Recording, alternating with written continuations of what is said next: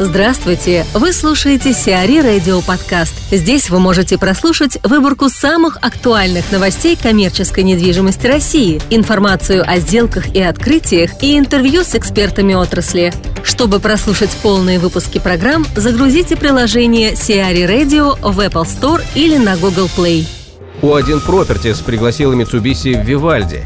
Инвестиционная компания O1 Properties подписала соглашение с ООО Mitsubishi Electric Rus об аренде офисных площадей в бизнес-центре Вивальди Плаза. Переезд в новый офис запланирован на август 2017 года. Компания расположится в помещении площадью около 2250 квадратных метров. Как сообщает пресс-служба O1 Properties, в результате сделки бизнес-центр Вивальди Плаза сдан в аренду на 100%. Александр Устинов, директор по развитию RD Management, рассуждает о том, что будет отличать CR Summit 2017. Мы с коллегами на самом деле достаточно часто а, на рынке обсуждаем всю современную тематику в области как управления коммерческой, так и а, жилой недвижимостью. И а, хочется на самом деле отметить большой плюс, как мне кажется, э, саммита, который будет проходить в этом году, это отличие тематик. А, и эти тематики, они смещаются с таких посткризисных на, скажем так, сверхоппортунистические. А, я думаю, что в этом году все меньше и меньше будут звучать темы оптимизации, кризиса, и все больше участники рынка будут говорить о неком а, снятии ограничений. Я думаю, что это будет больше будут речи наподобие а, речей Германа Грефа, связанных с тем, что в ближайшем будущем любая компания, которая не имеет в себе некого IT-начала, просто не сможет существовать. Хотелось бы, наверное, заметить, что, а, безусловно, для рынка управления недвижимости крайне важна стандартизация. Эта стандартизация уже была обсуждена в очередной раз на многих конференциях КРИ. Я думаю, что в ближайшее время она все-таки будет а, создана и утверждена. Но при всем при этом, снимая различные ограничения, хотелось бы наоборот поговорить о некой уберизации услуги а, в области управления недвижимостью.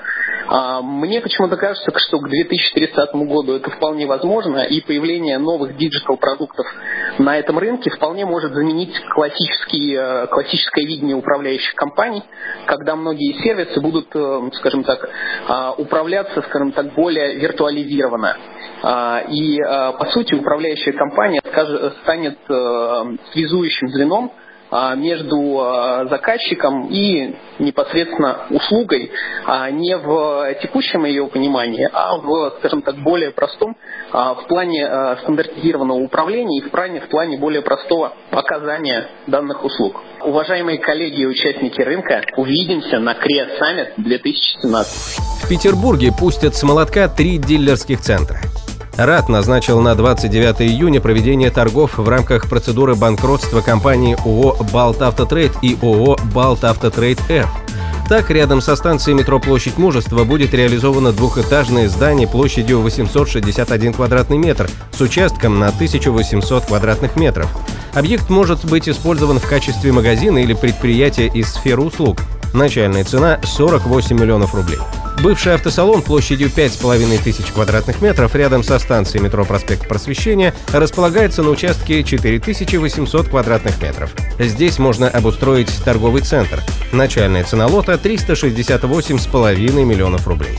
Еще один лот – бывшая станция СТО рядом со станцией метро «Парнас».